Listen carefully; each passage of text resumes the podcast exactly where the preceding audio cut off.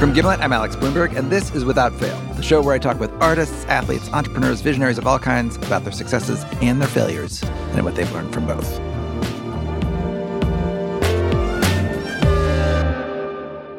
Just a quick note before we get started the F word gets said a couple of times during this conversation, and there are occasional mild references to sexual situations. The romantic comedy. Let's consider it. It is among the most beloved genres of film, if you've ever watched one, I bet you could easily rattle off the classic tropes. The main character, usually a woman, she's likable, probably conventionally attractive, but of course she would never think of herself that way. She might have a job or career ambitions, but what she's really looking for is Mr. Right. And then, one ordinary day, they meet. 45 to 60 minutes of adorable mishaps ensue, leading inevitably to the classic resolution we've all been pulling for. They break up. She spirals into depression, quits her job, follows her ex to a mid sized city in California to stalk him, all while breaking into self mocking song and dance. I was working hard at a New York job making dough, but it made me blue. One day I was crying a lot, and so I decided to move to West Covina, California. Brand new pals and new career. It happens to be where Josh lives, but that's not why I'm here. She's the crazy ex girlfriend. What? No, I'm not. She's the crazy ex girlfriend. That's a sexist term. This is the theme song from the TV show Crazy Ex Girlfriend, a show that in so many ways completely flips the script on what a romantic comedy could or should be. And its co creator and showrunner, Aline Brosh McKenna, is my guest on the show today. And if you're picturing Aline as some genre busting, radical newcomer to the film and TV industry, think again. Aline is a longtime Hollywood veteran, the screenwriter behind the massive hit The Devil Wears Prada and the beloved romantic comedy 27 Dresses. And like any true veteran of Hollywood, Aline only made those hits after many years of laboring in obscurity. And she told me that all she learned and endured during her decades in Hollywood, that is what led to her eventual emergence as a late career Hollywood revolutionary. She said she might never have made it to Hollywood in the first place if it hadn't been for a single encouraging comment she got when she was just out of college. When I graduated, I did a six week screenwriting class at NYU. I wrote a sort of a rough draft in that class, and the teacher of that class said, um, I've, I've never said this to anyone in seven years, but you should move to LA and become a screenwriter. Wow. And, you know, it's sort of like when you're a writer, you're like a little little bird in a cage or a little gerbil in a cage and every once in a while you get like a little sip of water and that sustained me for a real him saying that sustained me for a really long time So you arrive at so you when you arrived in Hollywood, you you what was your expectation when you arrived? Like what were your dreams as you got off the bus in Hollywood or whatever? I suppose it was a plane. yeah i mean that's you know i wanted i just wanted to work i really just wanted to get paid to write Uh-huh. um, because it's a very difficult thing I remember running into a friend of mine and and he said, "What are you doing?" And I said, "I'm a writer." And he said, "You tell people that? That's like you actually declare that? It's so arrogant." And really unless until you're making a living as a writer, you don't really feel real. But I got a job, I got an assignment, and guild minimum at the time um, was fifty-seven thousand dollars, Mhm. and so it was 1991. I was 23 years old. I was rich beyond my wildest dreams. I mean, not it was like you know, it was that phase in in your early 20s where nobody has any money, so everybody came over to my house, and I would make big bowls of farfalla pasta, and you know, I. I could stop taking money from my dad. You know, I felt very independent. And that was the first time where I felt like, oh, I'm a real, uh, you know, again, that was a little suck on the hummingbird feeder of like, this could be okay. And then the following year, I was kind of living on the fumes of the money from the first year, still making big bowls of farfalla pasta for people, but I didn't have a lot of income. You were living the farfalla life, but not making the farfalla bread. exactly. um, I was uh, farfalla from a success. Um, and my my agent, uh, who you know, God bless him, got me started, but he started to be too busy for me because I wasn't getting things set up and I wasn't doing very well, and it it would take him a long time to call me back. And then when he did call, it was like. Uh, you know, I would fling the furniture out of the way. Like it was beyond any any remote boyfriend. I would just literally plow people over to get to the phone on the like off chance it was him. And then so I switched agents and I was with that next agent who was a woman um, who was wonderful to me. Got it. And that and that agent starts getting you work. Yeah, I mean, what's funny is so the so I left that agency, which is a big agency, and then the following year after I signed with this other agency, I did much much better. I started getting jobs. So I go to a party and I run into one of the partners at the first agency, and I don't know what possessed me because again at this point I'm like 24, 25, and I see him. He's a very distinctive looking gentleman. He has long hair and a beard. And I walk over to him and I say, hey, you know, I just want to let you know that the year after I, I left your agency, I made seven times what I'd made the year before. And of course, I'd made nothing. So it was like, you know, seven times nothing. It's not a lot. But anyway, very proud of myself for my moxie. And as I say that, his his Ferrari pulls up in front of us. And without missing a beat, he turns to me and says, Yeah, and it's killing us. Wow. which was pretty great. And I gotta say, like, I love that guy. that was like out of that was like something that you know that uh, Clark Gable would have said. I know it, it, it is. It's just like it's just, it's very much like the, both of you are showing moxie and like Yeah.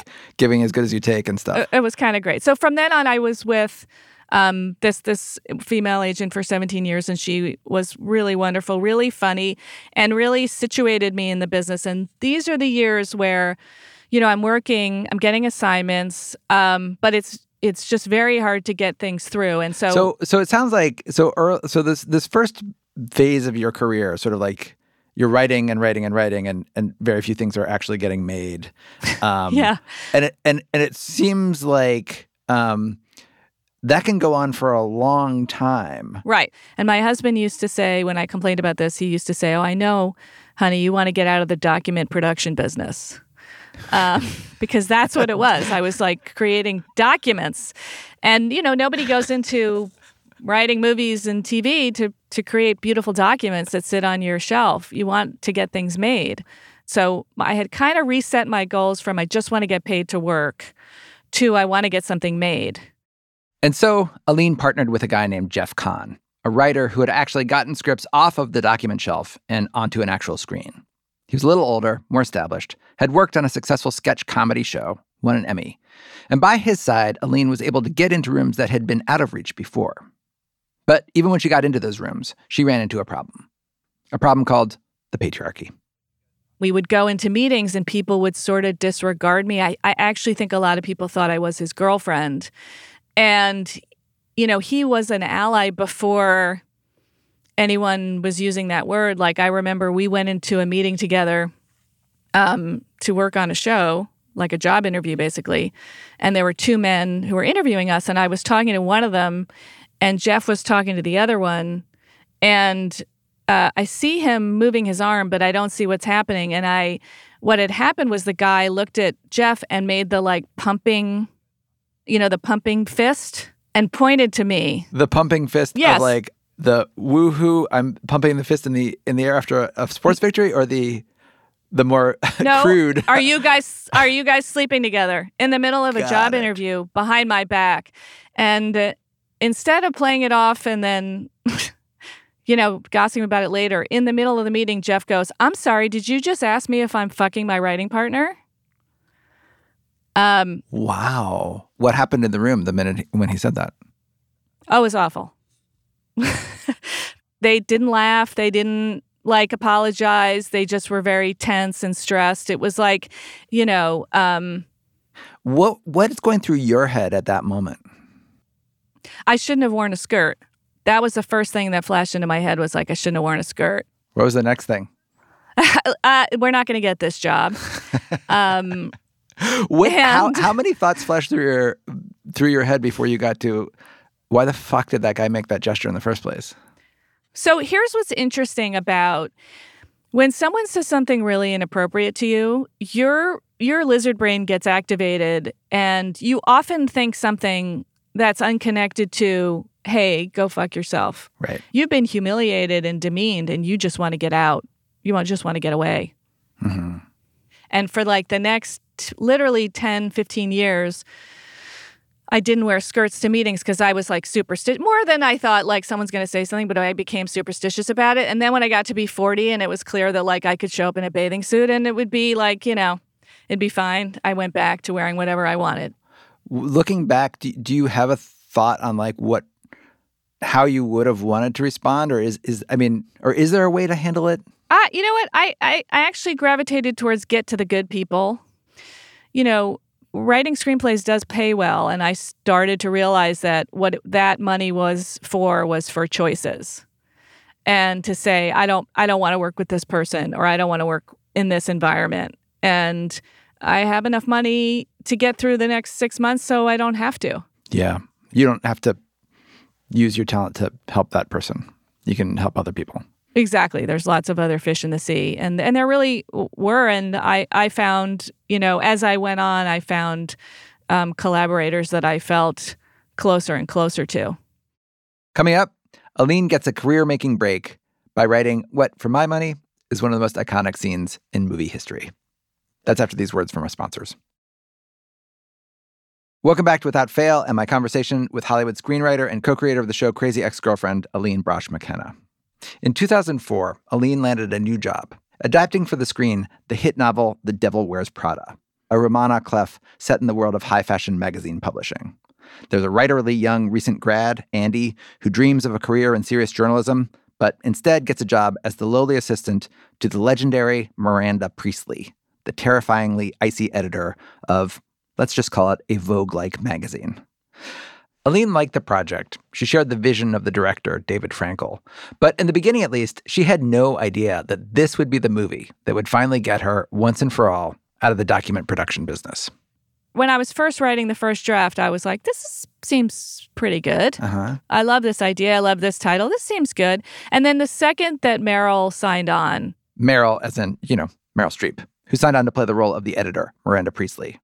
I felt a giant wave. I felt like this is ours to fuck up, you know? Right. Um, and so now that was exhilarating, but it was really scary. It was really scary. That that whole process. You're like, all of a uh, sudden, was I'm, ex- this is not gonna. I'm writing for Meryl Streep right now, not the shelf. I'm not. This is. I'm no. I've left document production.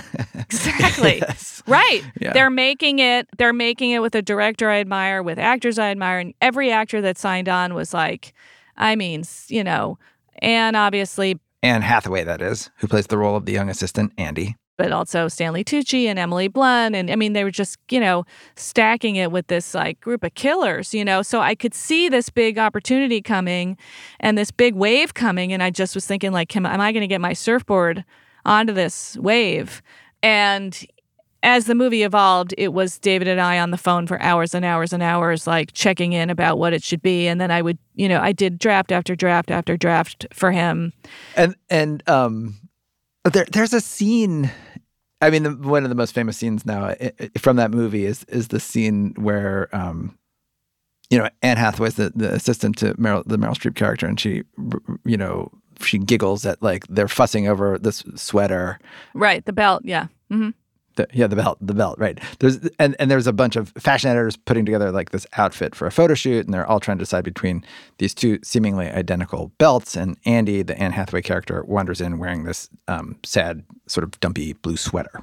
Where are the belts for this dress? Why is no one ready? Here. It's a tough call. They're so different.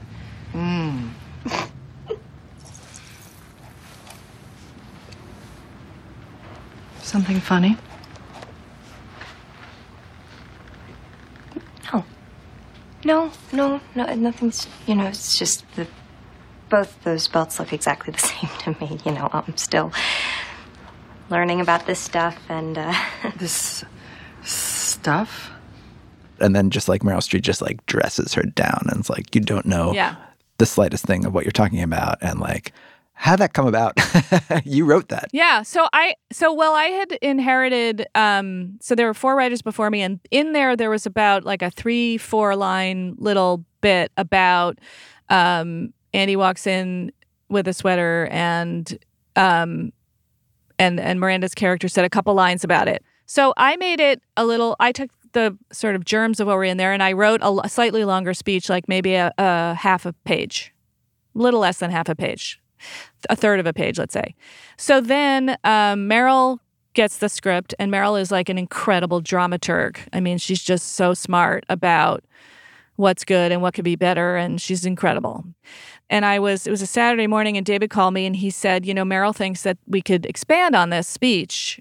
And I was like, Sure, great. So that, there was a whole morning where I was sitting at the Starbucks by my house, and I would write more of it and then I would send it to David and he would send it to Meryl and then she would give notes and then he would send it back to me and I would keep writing it. And at the end of it, it was a page and a half long. It was quite long. Um, so I just sent it to him and I said, it's just way too long, but you know, use whatever you want. You know, this is this is a raw material. If you want me to cut it down, call me, I'll cut it down. And every word of it is in the movie. It's incredibly long. Oh, okay. I see. You think this has nothing to do with you.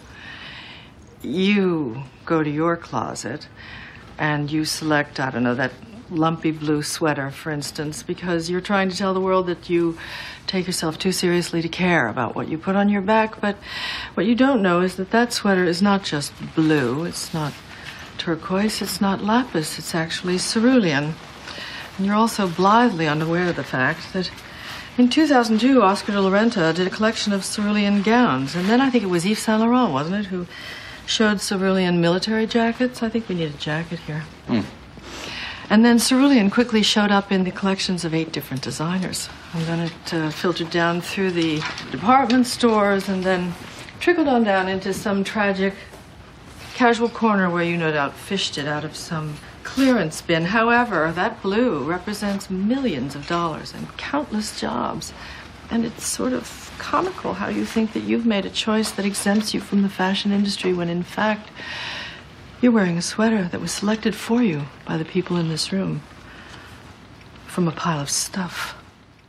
And it's just this amazing character moment, and it's just sort of like it's just very dramatic. Well, and- it's also Meryl. I mean, it's it's it's Meryl. It's Meryl. And the fact that I got to to work on it with her directly, um, you know, and that we had a back and forth about it, you know, that was another thing that I hadn't experienced to that point. And so, you know, when when Devil Wears Prada, we were at the premiere, and it was clear that it had played really well, and I I had lost track of I hadn't seen David actually the whole night I think. And then you know they showed the movie and then I went to the party and I finally saw David Frankel across the party.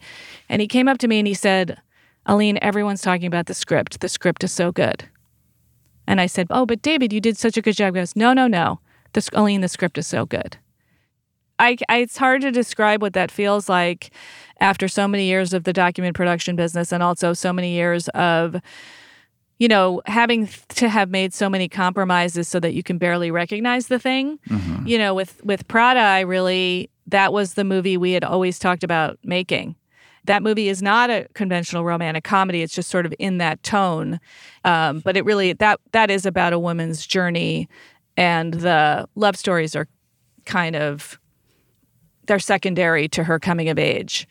And so um, I kind of thought, well, I cracked it. Now it's all going to be that. Now I know how this works, so I'm set. And um, and I remember saying to David, like, well, now we know how to do this. We're just going to continue doing this. And he was he's maybe seven or eight years older than me, and he was like, oh, honey. Um, he knew right away how anomalous, how much of a lightning in a bottle it was. It was almost as if David Frankel could see into the future and knew that Aline's next big gig was a movie called 27 Dresses. If The Devil Wears Prada had been a chance for Aline to subvert expectations with a non traditional rom com, 27 Dresses was sort of the opposite. What was the original idea of that movie, and what were you? What did you want to do with it? That's a great question. My best friend um, of many years is a real people pleaser, and she had been in 12 weddings, which I think is insane.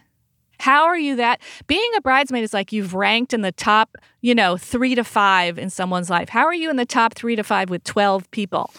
And it's because she's so nice that Kate is like, she's the house sitter, the dog sitter. She'll pick people up from the airport. And I was really fascinated with that because I was never taught to be a people pleaser. I didn't even know what that was. Like if you're not if you are not married to me or you didn't come out of my body, I'm not picking you up from the airport. There's other ways. You'll fig- you'll figure it out. And that script was written in homage as an homage to Kate and to all the wonderful people who are just happily trudging to the airport.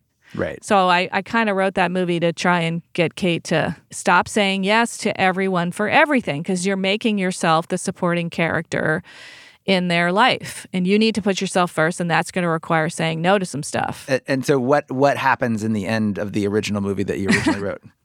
uh, i kept wanting it to be that she just learns to stand up for herself and then she goes on one good date um, and i think part of that is because i'm really super against the idea of soulmates and there's one person for you and Bashert and the puzzle piece, I'm like super against that because I think that's a horrible thing that we peddle to women uh, that you're going to find this piece that completes you.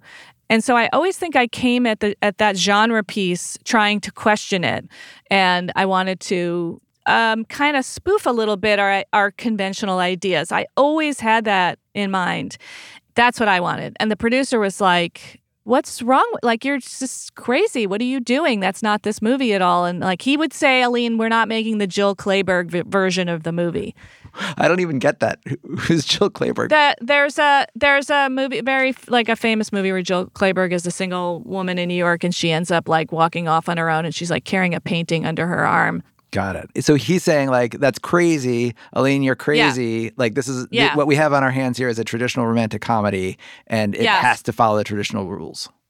right Okay. and so I just kind of embraced it for what it was. I embrace. I stopped um, kicking my feet against it. Right. I'm going to read you one uh, review. Uh, the filmmakers perfectly followed the well worn romantic comedy formula, rendering 27 dresses cliched and mostly forgettable. In many ways, you would agree, right? Like, you're, you're, that was the argument that you were making. You were pre reviewing the movie in these fights that you were having about like what we should do with it and how we should subvert the, the whatever, the, the, the, Yeah. the norms of the romantic comedy. Who was right? So the reason he's correct is because what I had pitched him and the world I was in was there. So it was like we had gone to a pizza place and I was continually saying to him, Where are the bagels? And it's like, This is not where the bagels are, Aline. This is the pizza place. Why are you asking for bagels? If you want bagels, go over to the bagel place. And so he's right. That's what that movie wants to be in its own DNA. And it's like, if you want pizza, that is it's great. It's very satisfying and it, it's you know what I mean? Like you can enjoy like a just a great action movie and not think too much about like, wait, is this reifying ideas of violence? And Right. I mean, you can, uh, but it, a lot of people are punching and kicking and shooting people in action movies, and I don't like it. But we're you're suspending your um right, and then you can also enjoy a movie that really takes that apart. So I I learned to on that one. Now I never, I don't think I have written a movie that's a conventional rom com since, nor do I think I have written anything where people ended up together since. I mean, I could be wrong, but that's pretty much correct. Coming up after the break, how Aline Brosh McKenna got from 27 dresses to crazy ex girlfriend. It involved a stern talking to by one of the most successful women in Hollywood. That's coming up. Welcome back to Without Fail and my conversation with Aline Brosh McKenna. When we left off, Aline had written two big box office hits. She was in high demand in Hollywood, and she wanted to take the next step in her career. Not just be a writer on a project, but be the one in charge, which meant directing. But as she looked around, she realized that most of the people she knew who'd made the leap from writing to directing were men. In fact, Aline only knew of a handful of women who'd done it. And so she decided to get some advice from one of them, and not just anyone. I emailed my agent and said, I want to meet Nora Ephron. Um, and they said, okay, they represented her and they got me a meeting with Nora Ephron, which is like a miracle. And I went to her apartment and I said, you know, um, I'm really thinking about directing. I'd really like to do it, but like, you know, how do you make sure that everybody listens to you as a woman and that you feel prepared and this technical stuff and blah, blah, blah. And she said, Wow, you're really whining about this. She's like, If you want to do it, you just do it. That's what the guys do. She's like, If you're whining about it and you're not doing it, there's some reason. If you want to do it, just go and do it. I mean, there was no it was all tough love. She gave me no, she didn't concede an inch. And so, with Nora Ephron's tough love ringing in her ears, Aline started looking for a project that she could really sink her teeth into. And eventually, she discovered Rachel Bloom. Rachel was a young, aspiring actress who wrote and performed musical sketches and published videos of them on YouTube and on the humor website cracked.com. Aline could not stop watching these videos. Yeah, it's time to have a girls' night. Let's start singing now. In this one, Rachel is spoofing the kind of girl power pop songs that were popular in the early 2000s. You know, stage lights, wind machines, choreographed dancers. It's about goddamn time. Baby, ever since you left, I've been eating a lot of cheese. Aline loved Rachel's sense of humor, could immediately sense that they were kindred spirits. And so she reached out to her to set up a meeting. I just wanted to meet her to see if I could like help her in some way or produce something for her. I don't know. What I didn't know what I I didn't really go into that meeting with any expectations, but I, I started telling her what I loved about her work, which is Ra- Rachel calls it boner killers. Um, it's like she's sexy, her boobs are out, but and she's she's sort of presenting the fantasy, but then she always undercuts it in some way that like makes your boner die. So um, Rachel and I, even with you know 20 year age difference between us, we both had a sensitivity to kind of the tropes that women are um, delivered, and the crazy ex girlfriend idea was like I had carried that idea around in my head for a long time because I think everyone has been one or had one, mm-hmm. and. I love that title and I'd been carrying that around in my head, but I didn't intend to pitch it to her. I just wanted to meet this like intelligent young person. And all of a sudden I was like, oh, this is how I do that idea. Um, and I pitched it to her. It's this is 20 minutes into meeting. We started working on that idea. So, so you, you guys, you, you have a, a meeting of the minds. You love each other. You're like, you're Yeah. like, kid, we're gonna be stars together, or, or some Yes. version of that. Right. Uh, Right. And um, and and what what was that? What was the nugget of the idea that you came up with? The idea of somebody who relocates to another city to stalk someone full time. That was the like first kernel of it. That kernel eventually grew into the premise of Crazy Ex Girlfriend. Rebecca Bunch, the main character, is a successful lawyer living in New York City. She's overworked and depressed, unhappy with her love life. One day, she runs into an ex boyfriend, decides to quit her job, and move to West Covina, California, where he just happens to live. Occasionally, the characters on the show would break out in song and dance to explain their internal dialogue, highlight the irony of events, or parody the tropes of traditional rom coms. With that idea in place, Rachel and Aline got to work and started writing. We had a really interesting collaboration always because she is so smart and she's so knowledgeable in her area, which is the music area. And that was really great for me because I had developed a lot of expertise as a long form story writer. I felt very comfortable and confident in that. But we were inculcating this form that I knew nothing about. And I really, really value her opinion as much, if not more, than anyone I've ever worked with. And um, I'm like really picky about what's in a script and like I go over and over it and like I'm really picky about it. And even when I have written with people, I'm always the person at the keys typing. And we were working on the the pilot and she sent me the two songs which are in the pilot, which is the West Covina song West Covina, California. In my soul. and the Sexy Getting Ready song. It's the sexy getting ready song. The sexy getting ready song. And and she scripts the songs. I think I don't know if everyone knows that Rachel doesn't just write the lyrics; she also writes this action for the songs. Mm-hmm. And I read them, and I did select all, and I just threw them in the script. You know, Rachel had a similar thing to me, which is like she loved musicals, and then she would just sort of ignore the bit where something terribly retrograde happens, you know? Um, we were spoofing genres that we loved despite, you know, and we had a special creative connection, and it was because her work is about deconstructing tropes, and I was so thirsty to do that. And Well, g- yeah, g- give me an example of like what an example of a of a of a trope that you sort of wanted to address, and and how did you address it? the biggest trope that we undid was just the idea of this like goofy rom com heroine who always has to be likable. I mean, she does awful things. And one of the Rachel's superpowers is that she can make any kind of hideous behavior just a delight. Yes. Just a delight. Um, yeah, exactly. and so, very early on in the show, there's a thing where a homeless person asks her for money, and she says, Oh, I'm sorry, I only have 20s. I got them from working. And that is something that we, you just couldn't do when I broke in. You couldn't do a female anti hero uh, in that era in those movies. And so it was something that I was always kind of struggling with, which was to give women the same amount of flaws and, um, you know, blind spots and insecurity. And, you know, I, I have often felt like the last um, frontier for women is to get to be an asshole. With Rebecca Bunch's character, Aline finally crossed into that final frontier. Rebecca becomes more and more unhinged as the show progresses, like in one episode where she fakes a break in at her own apartment just to get out of a tiny lie. And the show goes deep on issues like mental health, toxic relationships, body image, all while maintaining a lighthearted self awareness. As a romantic comedy on TV, it was groundbreaking, and it stayed on the air for four seasons.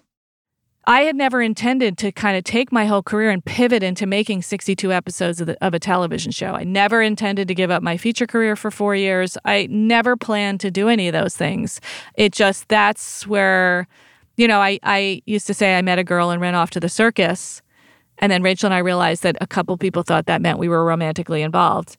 Um, so I, I actually continued saying it. Right. But, um, you know, that I, I met this brilliant young person and then we found a network that supported us. And it was like a very it was extremely extremely tiring and difficult. But i will tell you that you know i went from being someone who worked 5 6 hours a day to someone who worked you know 12 to 14 hours a day.